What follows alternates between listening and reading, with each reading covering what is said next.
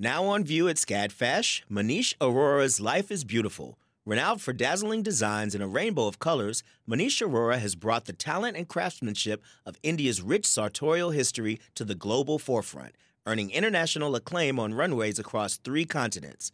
Designing in India since the 1990s, Arora's glittering garments celebrate extravagant expressions of self through varied materials, techniques, and silhouettes in a triumphant union of Western and Eastern aesthetics adapted to today's multicultural society with a touch of humor. Find out more at scadfash.org. Support for WABE comes from 100 Miles, a nonprofit committed to preserving Georgia's 100 mile coast. Protecting this critical coastal ecosystem takes all of us. Watch the stories of the innovators and future leaders who help keep our coast flowing at ourgeorgiacoast.org.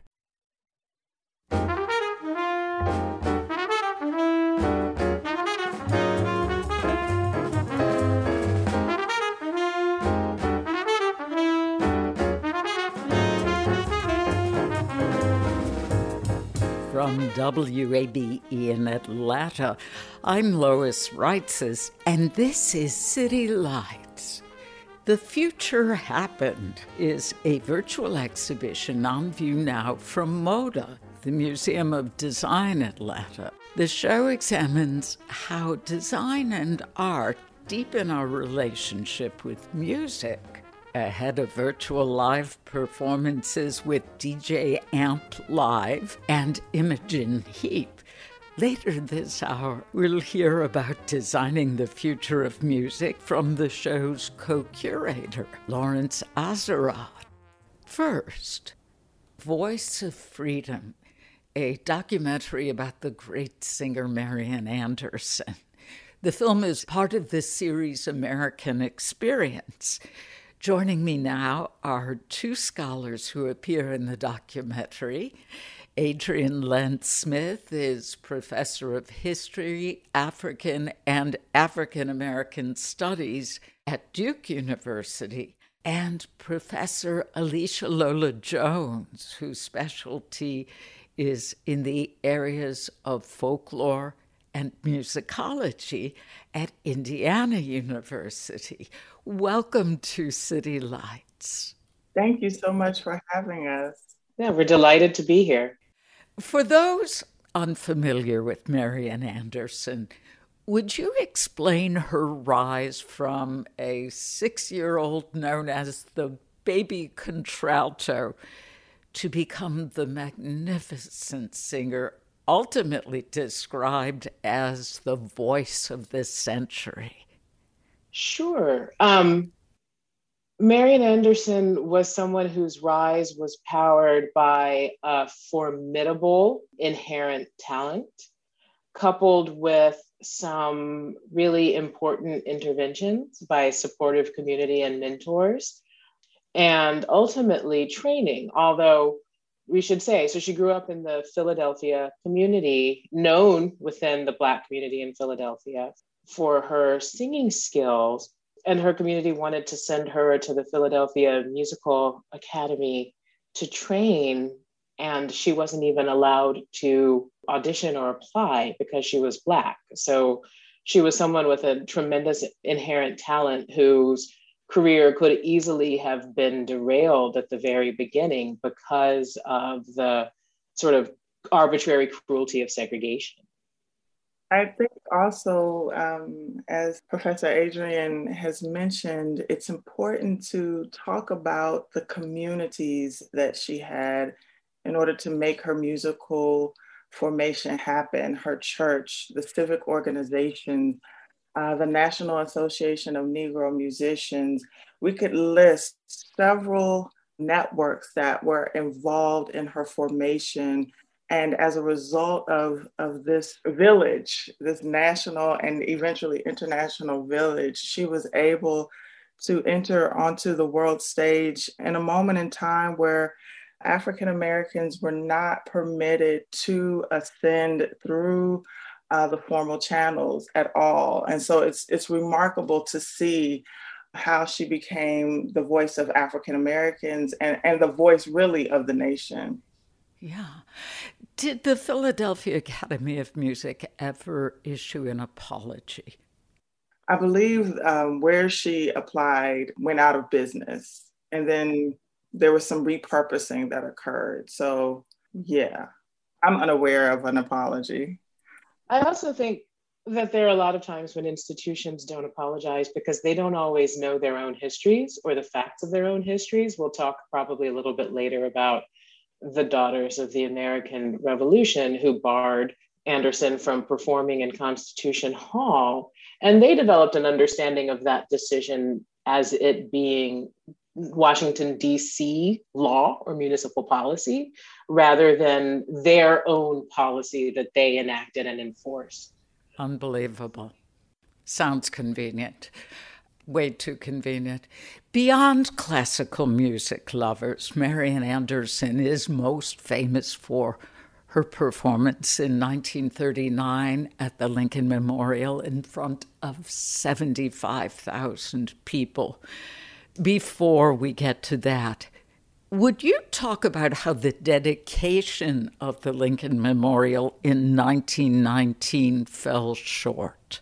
Wow, I think the dedication um, really was a sobering moment in history to revisit through the documentary, largely because it actually resembles some of what we're seeing today in terms of uh, the erecting of memorials and statues, and how there are many narratives associated with our politicians and historic figures. But in that moment, Lincoln was reinscribed and redefined in terms of his connection to the Civil War and to white nationalist values. During that particular moment, there was a parade of uh, members of the Ku Klux Klan. I mean, miles of, uh, of this representation to celebrate a man who has been said to uh, be instrumental in the emancipation of those who were enslaved. And so it's, it's really interesting how people remember the moments differently. And her moment at the Lincoln Memorial was a, a way of reclaiming that space and reclaiming um, the significance of, of President Lincoln.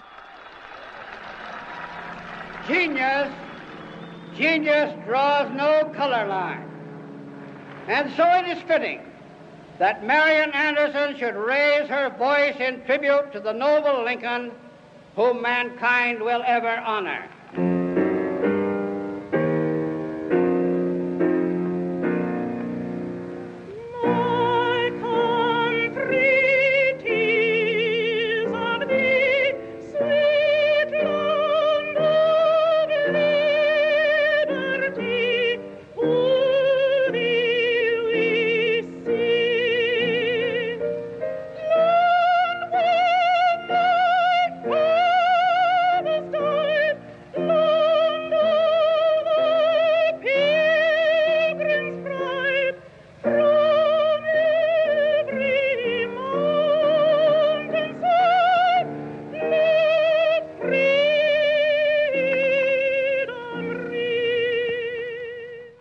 Dedication in 1922 was segregated and with a you know tiny set aside space for black people. The one of the few black speakers robert Russa Moton, who was the head of tuskegee had a speech in which he evoked the idea of lincoln as the great emancipator and said that his vision would not be um, fulfilled or completed until america gave black citizens the rights to which they were entitled, that part of his speech was censored. So that all he was left to give in this dedication was a kind of anodyne, generic evocation of a Lincoln without principles and teeth. And that kind of stands in for the ways in which the memory of the Civil War had been stripped of its emancipatory power and just made to be a story about white people fighting about abstractions. Uh, the Chicago Defender, major black newspaper, urged a boycott of the Lincoln Memorial. Professor Lentz Smith, the year 1919 was horrific with racial violence, and Marian Anderson was unwittingly caught up in it during a trip to Chicago. How did she manage in what you describe as a powder keg?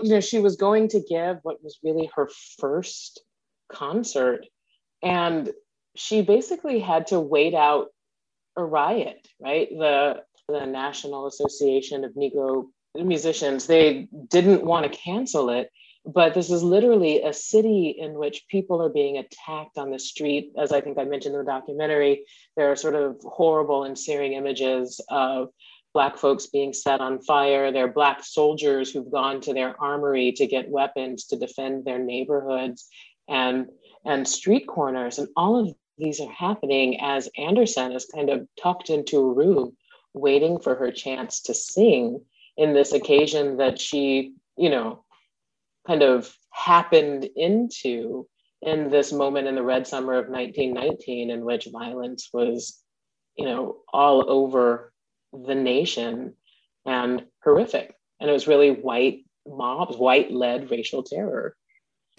here in Atlanta, we commemorate an event each year called the Atlanta Music Festival, which began in 1910 as the Atlanta Colored Music Festival.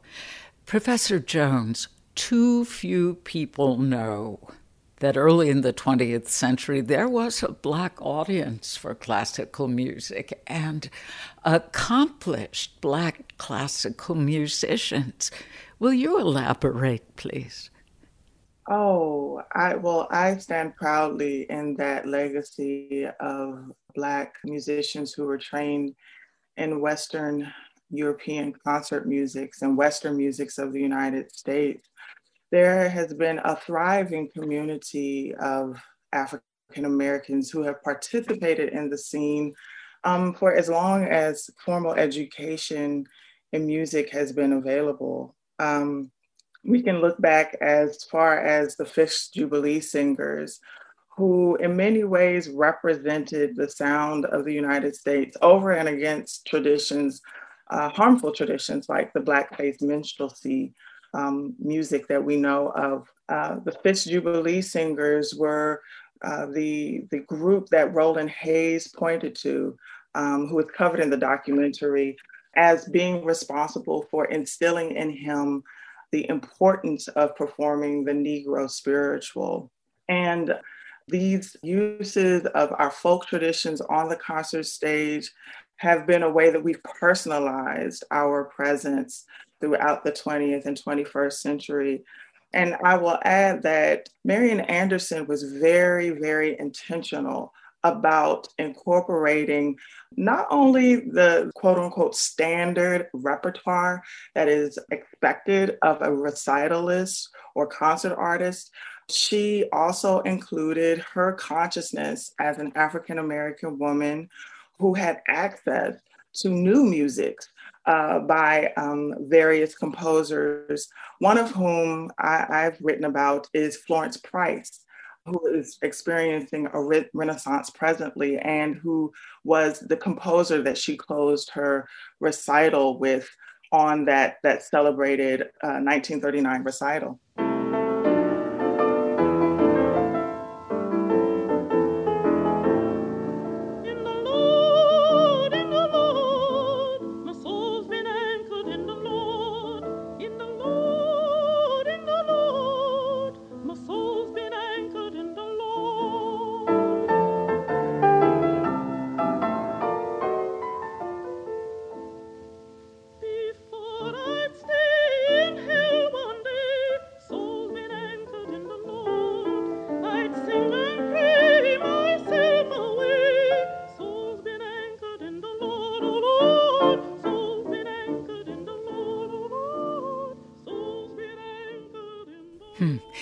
In 1923, Marian Anderson made her first recording for RCA Victor singing Negro spirituals arranged by the composer and renowned baritone Harry Burleigh. Why was that extraordinary? Oh my goodness. Uh, again, it's yet another signifier of a long standing tradition um, T. Burleigh was a pioneer, if you will, in um, the arranged compositions of um, Negro spirituals. He was a part of a cadre of musicians at the, the turn of the century who were seeking ways to make a case for an American music, music of the people uh, that recognized and on some level, in, in his estimation of what uh, good education was, on some level elevating the music. And to this day, I will tell you that African American concert artists often get that anthology of music as their initiation, if you will. He remains an important figure for what Americanness means from an African American uh, perspective. Yes, it's very important. How was her recording received? Oh, it is it is still to this day a legendary and landmark recording because it was the first of its kind.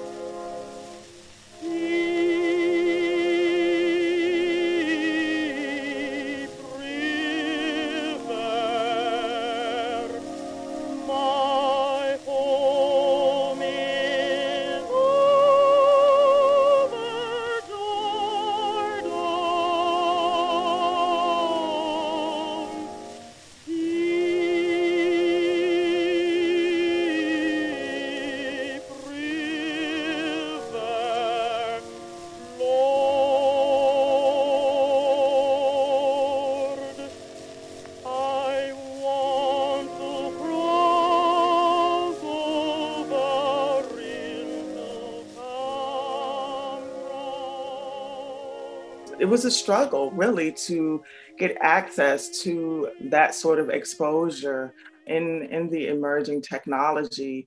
I know that without throughout curricula um, that particular uh, recording is still heralded as a, a milestone for african american representation globally.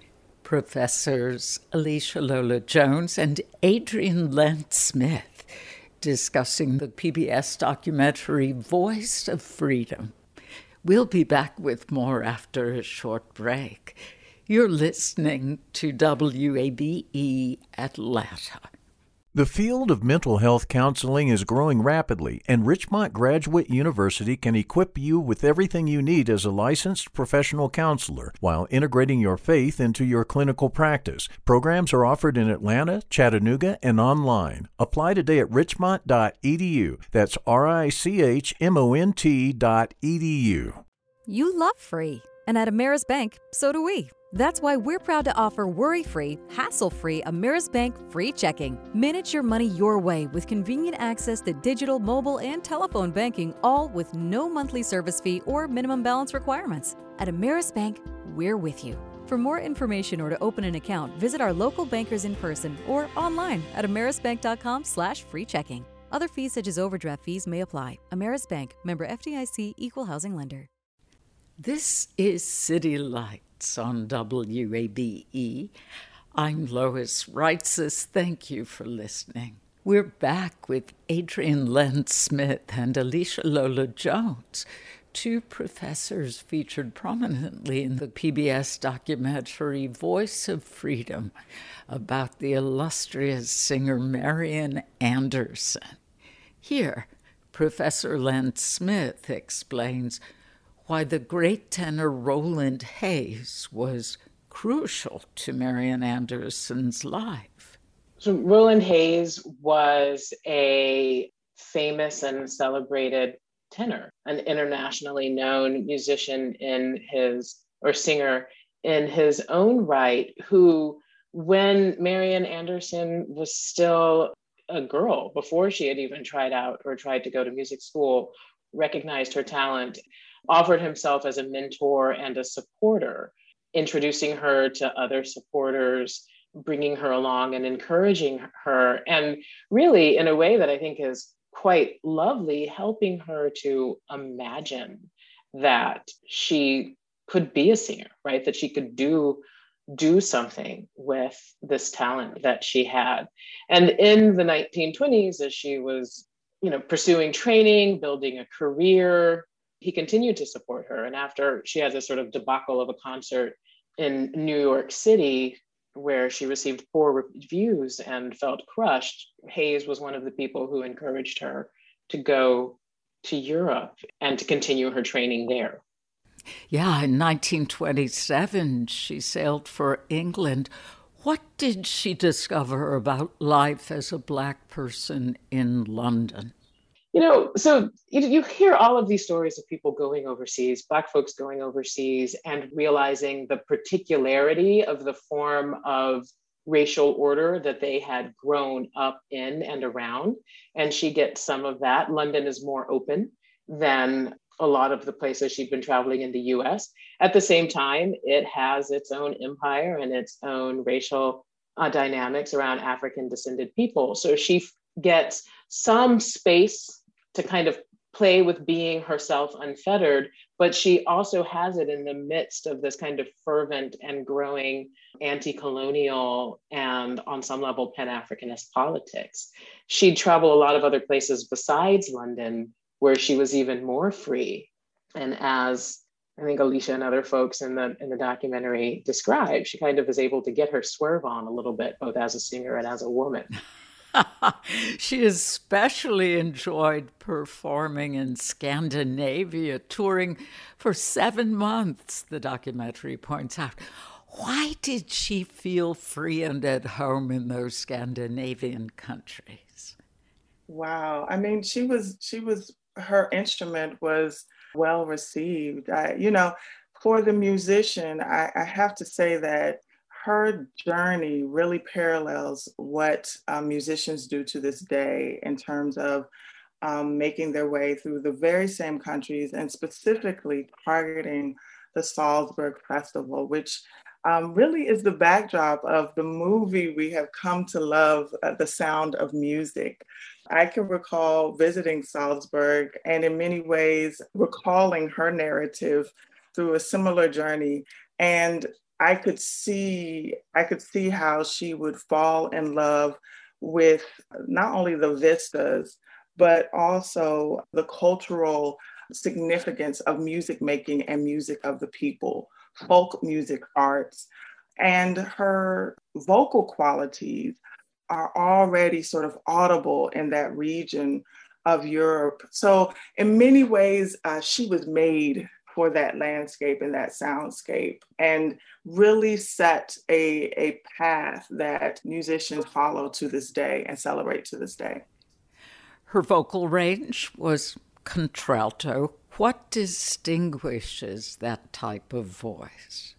The contralto is a rare vocal designation among women. It is the lowest Fach, to use a German term, for the singer. And it sits lower than uh, the mezzo soprano in terms of a, a soloist designation or uh, the conventional alto range that we are accustomed to and overlaps with the, the tenor range. So uh, she was not only unique as a recitalist of folk music and art music traditions, but she was unique in terms of the velvety quality within her voice and the, the lower range that she was able to, to get as a, a musician. So she came of age personally as well as professionally in Europe. And a turning point came with meeting the impresario Sol Hurok. What did that mean for Marian Anderson's career? Well, Sol Hurok was a great supporter of her. He treated her, at least, you know, as the documentary says, as an equal, right? Or at least as a partner, perhaps not as an equal.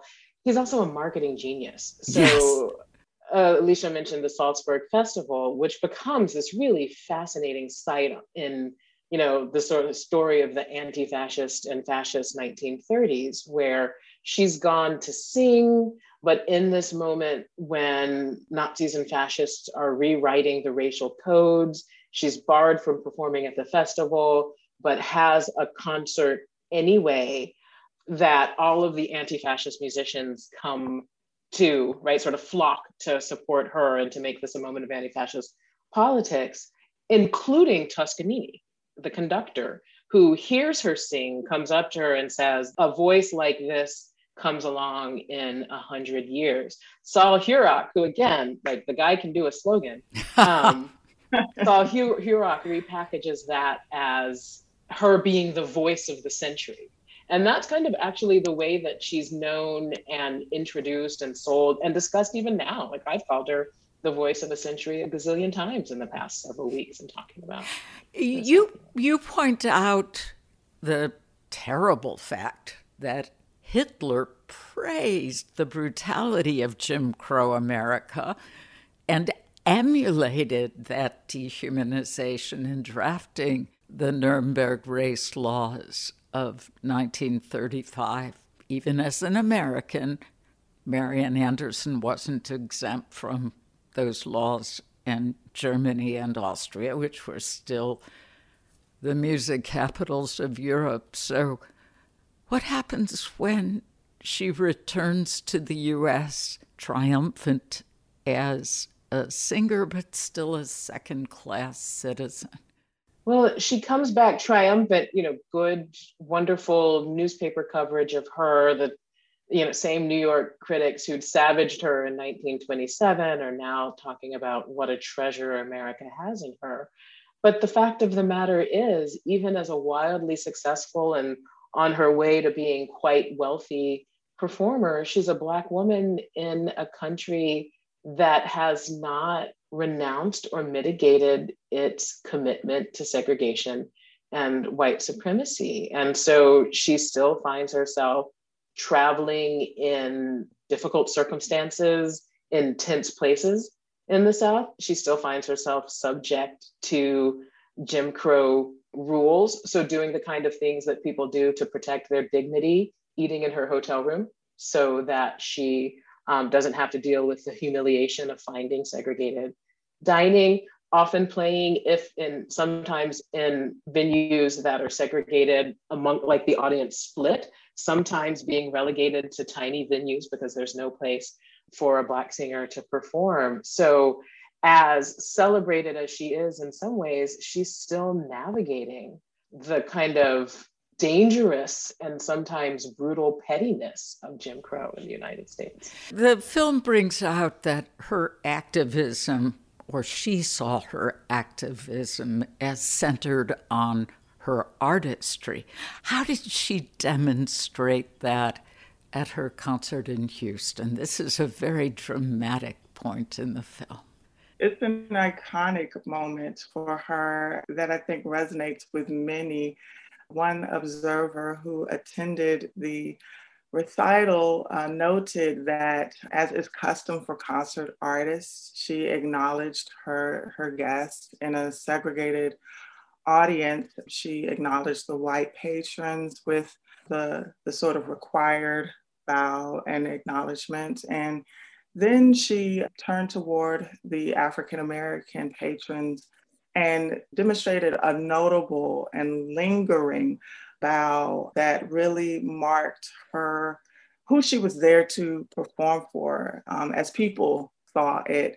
And I think those subtle ways, finding ways through body language, through repertoire, through remarks along the way were her her modes of showing the humanity in, in what she did as an artist. But yeah, it, it really it really was a way of her artfully protesting. I was going to say, I'm always a little ambivalent when people describe her as an activist because I think her self understanding and self presentation was really as an artist primarily right so and and with the belief that art has power and does work um, and then also as a woman who insisted on her dignity right like it's you know it is out of vogue to talk about the politics of respectability but if we think about it in the context of the time when saying, I am worthy and worthwhile, and you will see what shines from within me, right? In some ways, she embodied that.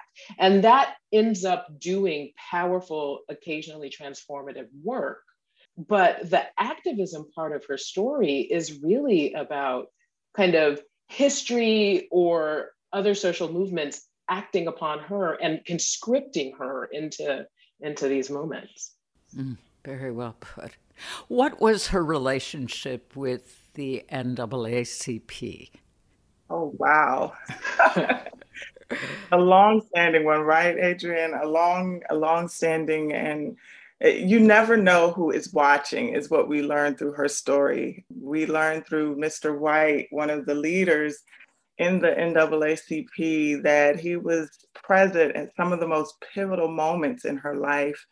From her debut in the very first conference of NAM in 1919 to that 1920s recital that fell flat. He saw her, you know, smart from that recital. And he uh, later, in preparation for that, what would be the, the famous 1939 recital, he, as a leader within the NAACP, saw a moment to use her voice as a symbol of um, uh, what it means to be a citizen and what it means to, to take up space.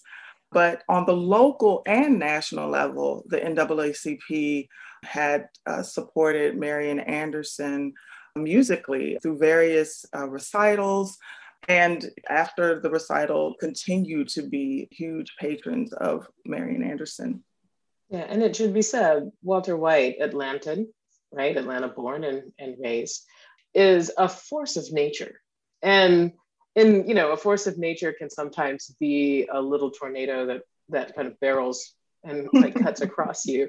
He's incredibly well connected. He's incredibly tactical. He knows how to take a kind of moment or a symbol and make a campaign out of it. And that's what he does with Anderson. She's supposed to give a concert in DC, and there's not really a good site for her to do it. And White turns that concert into a cause. The thing that strikes me, and the more I think about it, the more salty I think I would feel if I were Marian Anderson. A lot of what we end up knowing is the, the story of her ending up at her concert in 1939 is planned and done and pursued without anyone consulting her, right? Yeah, that that comes out in the film, and I right, was shocked. Right. Two, three, two, three months later, after talking to his BFFs, Eleanor Roosevelt and Harold Ickes, you right. know, she's notified. Oh, by the way, you can sing in front of the Lincoln Memorial. Right. I can do who what now? Can't you imagine her? Like, I'm sorry, what? Well, the documentary builds as a crescendo to the climax of this now legendary concert on the steps of the Lincoln Memorial. Would you describe what unfolded there? Um, as we mentioned, she was supposed to do a benefit concert for Howard. She needs a place to have this concert. There aren't a lot of sites in DC at the time that can accommodate this. Walter White has the idea of asking the Daughters of the American Revolution to turn over Constitution Hall. The Daughters of the American Revolution say, oh no, I'm sorry, we, we cannot. And so the NAACP, led by White, uses that as a campaign to shed a light on the absurdities and hypocrisy of segregation, particularly on the cusp of conflict with the Nazis who've made white supremacy their rallying cry. White gets Eleanor Roosevelt involved. Eleanor Roosevelt eventually resigns from the DAR and announces it as a protest. That brings national attention to it. They go to Harold Ickes to see if they can use the Lincoln Memorial, like a, another flash of inspiration from White. Ickes and Eleanor go to FDR, who says, and what I imagine is this kind of wonderfully careless way, right? This sort of like not super well thought out generosity of a patrician. She can sing, you know, she can sing from the top of the Washington Monument for all I care. And thus, the you know the concert is okay at which point they say oh hey marian you're going to do this gigantic outside concert with tens of thousands of people in dc and Anderson, to her credit, while it might not be what she would have chosen to do, and I can imagine, you can actually see in the film footage the look on her face that looks like, you know, a deer in the headlights for a brief second as you see her sweeping, looking out upon the sea of people. But Anderson understands that this is a moment that requires her and requires her voice. And, you know, the train has left the station, so she might as well make it a beautiful ride. And there you have it. And thus history is made. Yeah. Professor Jones, would you share your comments from the film regarding the Easter Sunday message? Well, it's interesting. I view that particular moment as a Washingtonian who regularly revisits the segregation laws of that time, thinking about how various artists, whether it was Roland Hayes or the Hampton Institute, or even the cast of Porgy and Bess, various artists had tried to draw attention to the indignity of, of the Jim Crow uh, segregation laws. Uh, through Marian Anderson, though, we see this beautiful convergence and unfolding of access, of, of platform, of poise, and being ready for the moment. And so when I think of how through that recital, not only did she uh, gain a larger audience, right? It was exponential, 75,000, right? 70,000 more than what would have been had at the Constitution Hall, not including who heard her through the radio. But she also, in her own way, demonstrated a finer sisterhood uh, by including Florence Price among the men or the male composers that she featured. And so to me, it was an illustration of resurrection. She truly arose in that moment to me, embodying what it meant to truly show up as a Black sister, as a Black woman and citizen of the United States. She arose. You gave me chills in the film and just now. What was the impact of the concert on future strategies of the civil rights movement and Dr. King in particular? Mm. I love that connection that was made, really plotting out a genealogy of the use of the Lincoln Memorial at significant civil rights moments. We see in the documentary that uh, Reverend Dr. Martin Luther King Jr. saw the recital at 10 years old. And so it was not lost on him the opportunity to occupy that space again during his literal monumental moment. And he included Marian Anderson uh, to mark and invoice the occasion when he took the stage. And I think it really demonstrates for us how history and um, awareness of space and place can really uh, compound the meaning in what we do as activists and what we do as leaders and, and spokespeople. I really think that that was the beauty of, of the documentary to show several genealogies actually of people, places, and things uh, throughout. Beautiful thread, a beautiful thread. It's the concert consecrates the Lincoln Memorial as this space of celebration and as an aspirational space to reach towards Black citizenship um, and Black emancipation. Anderson, again, as this woman amongst the crowd, this diva on the one hand, and warm member of the community on the other, is something that we see carry forward. I mean, looking at her in that fur coat, I kept thinking of Aretha Franklin. Yeah, absolutely. You know, yes. absolutely. And I don't even know, I'm not sure that Franklin was alive in 1939. I think she was born a little bit after, but the but the images would have been available to her, right? The the understanding of Anderson in that way. The Anderson's later career, you know, when she is the first person to perform at the Metropolitan Opera, right? That all of those would have also infused other women artists who might have been more outspoken or more activist or you know or kind of a, a, later generation in black freedom politics but who couldn't have been themselves if marian anderson hadn't been herself first. Right. And you know um, there has actually been a writing. I've i've written about it. Tanisha ford has been engaged about specifically the symbol of the fur coat. Just like you already pointed toward the continuance of that. The fur coat for Black um, respectability and upward mobility not only represented status, but it was an article of clothing that was often bequeathed from one woman to another. It could be from a mother to a daughter or from a mentor to a mentee. Following her wardrobe is actually one way to understand her impact on divas that were to come later, from Denyce Graves to Kathleen Battle, her articles of clothing, and even her ingenuity as a seamstress, mending her clothes on the road because of segregation issues.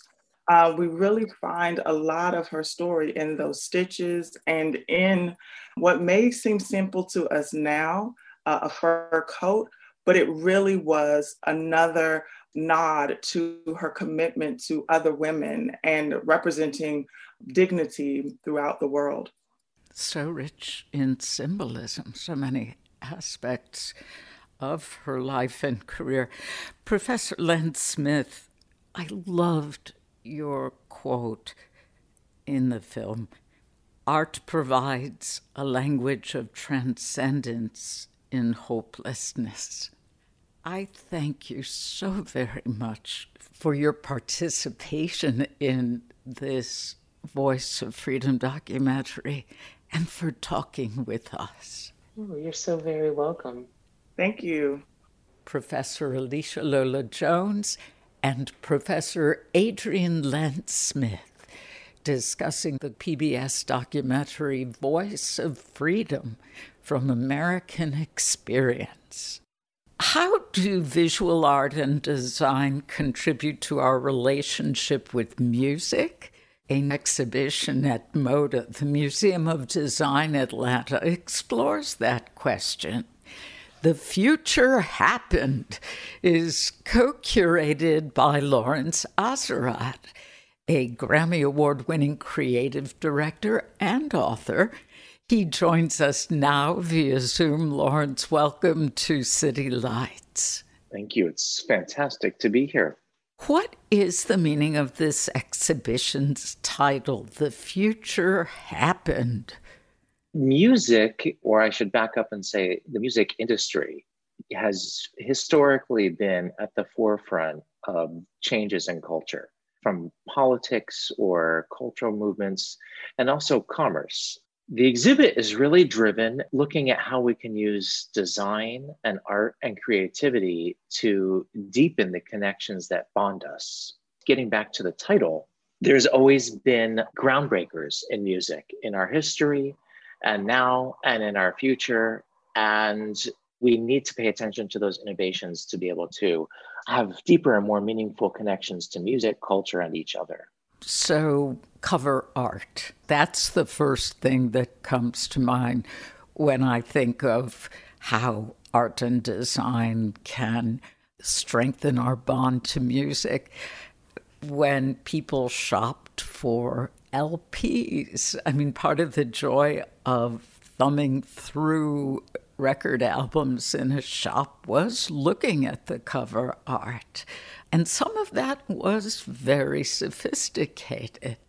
Now, with streaming music, what's happened to cover art? As someone in my own practice as a designer, I began over 20 years ago designing cover art at some major record labels, indie record labels, and it's no surprise everybody started noticing that cover art got smaller and smaller and less and less significant. And the exhibit and the ideas in the exhibit beg the question what are some of the other entry points through design and creativity that connect us to music? So we wanted to be completely diverse in our definition of this. Yes, we have album covers and traditional graphic design and collage, but we also have dance and film and video and clothing and technological innovation that includes spatial audio and AR and VR and even acts of meditation and entering kind of a sensorial healing space. The idea of expanding our idea of what the word design means to intentional acts of creativity that have a connection to the visual Ah, you mentioned healing.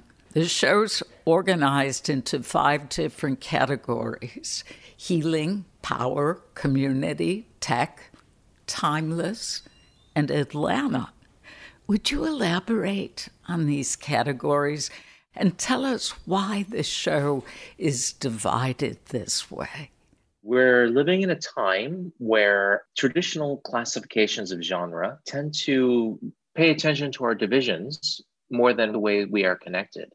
Rather than looking at these classifications, we wanted to look at the way elements of music are connected. Many of these artists share commonalities in these categories. We wanted to look at important functions of music to celebrate and uplift now and today. And, and that's the power of music to build community and to bring us together. And as far as categories like technology, it was important not just to be two senior citizens sitting on a bench saying remember when albums were hitting record stores that was that was so great but it's important to consistently look forward. We live in an era where we access music through streaming, and that's an incredible invention and utility. But how can we use technical innovation to really excite the mind and inspire and, and tell deeper stories and have deeper creative experiences? And we also felt that Atlanta, Atlanta has had a massive cultural impact. And it's important to celebrate and share that story beyond just looking at hip hop alone, we celebrate this spirit, this creative spirit that has come up from Atlanta, but shared elsewhere as well, of creative iconoclasts figuring out how to do it themselves. You know, we don't need permission from the big gatekeepers in New York or Los Angeles or Hollywood or London that with grit and determination and agency and inspiration you can do what you want creatively. And Atlanta has given root to a lot of that type of spirit. And you see it in a lot of the cultural iconoclasts that have come from Atlanta.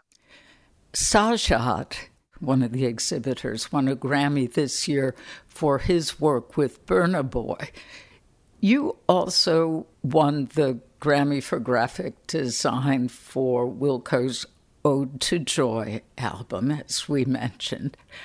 Is there any more to say about how the Grammy Awards recognition of visual artists and designers in such a category as Best Boxed affirm the relationship between art and music? Graphic design, film, and video are a literal extension of the music. It's really wonderful that excellence in that area is is honored and celebrated. When you listen to a song there's no physical vessel to it. It's this kind of auditory experience that kind of happens in, in time.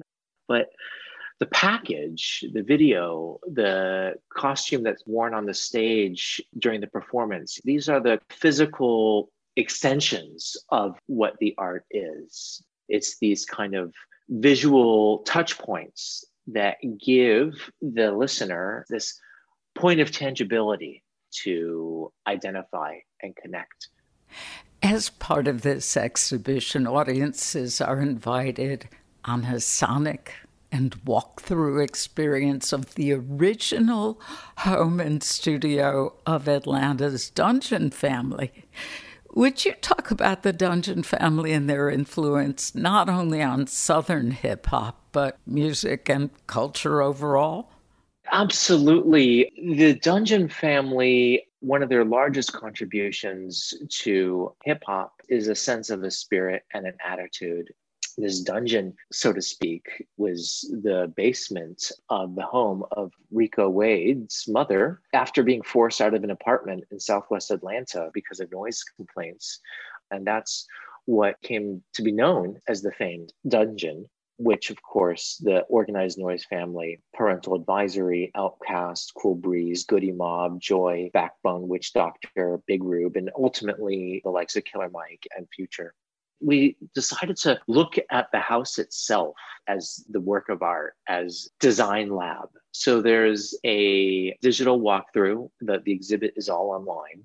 And the viewer, the visitor, can kind of walk through the house and hear unique interviews created just for this exhibit with Sleepy Brown and Ray Murray and Rico Wade talking about the original days in the house. And then we had this kind of sonic landscape, what it might have been like to be in the house. So as you as you walk through the blueprint, you hear sounds and, and textures that paint a picture mixed with the stories. Lawrence, you cite historical and ongoing challenges the music industry faces regarding diversity, equity, and inclusion. How has design contributed to these challenges? There was a very honest stretching of what the definition of design was and a consistent question of who we celebrate and why design is is a vehicle to understand culture and to experience culture that does not and should not be defined by a white European standard. We have in the exhibit Lemi Ghariokwu, who created the album covers for the Nigerian great Fela Kuti. Having a more vibrant mosaic and texture of our stories and our graphic design and our creative output enriches everybody. Lawrence Azerrad is a Grammy Award winning album art designer and co curator of The Future Happened Designing the Future of Music. The virtual exhibition from MODA, the Museum of Design Atlanta, there are two upcoming performances online Thursday with DJ Amp Live and another on May 27th with Imogen Heap. You've been listening to City Lights, our daily celebration of Atlanta arts and culture. Catch an encore broadcast tonight at 9. Tomorrow at 11 a.m., our guest will be Atlanta's own Tony Award winning actor Shuler Hensley. He'll talk about his work with the ArtsBridge Foundation for Arts Education and this year's winners of the statewide awards for high school musical theater that bear his name, the Shulers. City Lights senior producer is Kim Drobes. Summer Evans is our producer, and Shelley Canavy is our engineer. I'm your host, Lois Reitzes. I'd love to connect with you on Twitter won't you follow me at L O I S R E I T Z E S? You can also follow us on Facebook at WABE City Lights. Thanks for listening to 90.1 WABE, Atlanta's Choice for NPR.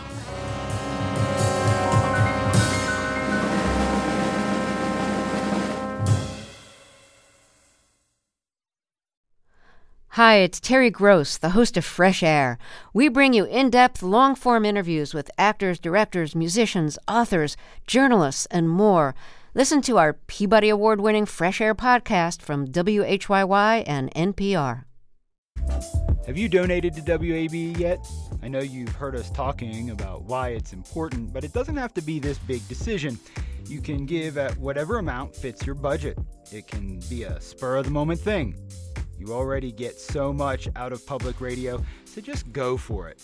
Visit wabe.org/donate and become a member right now. And thank you.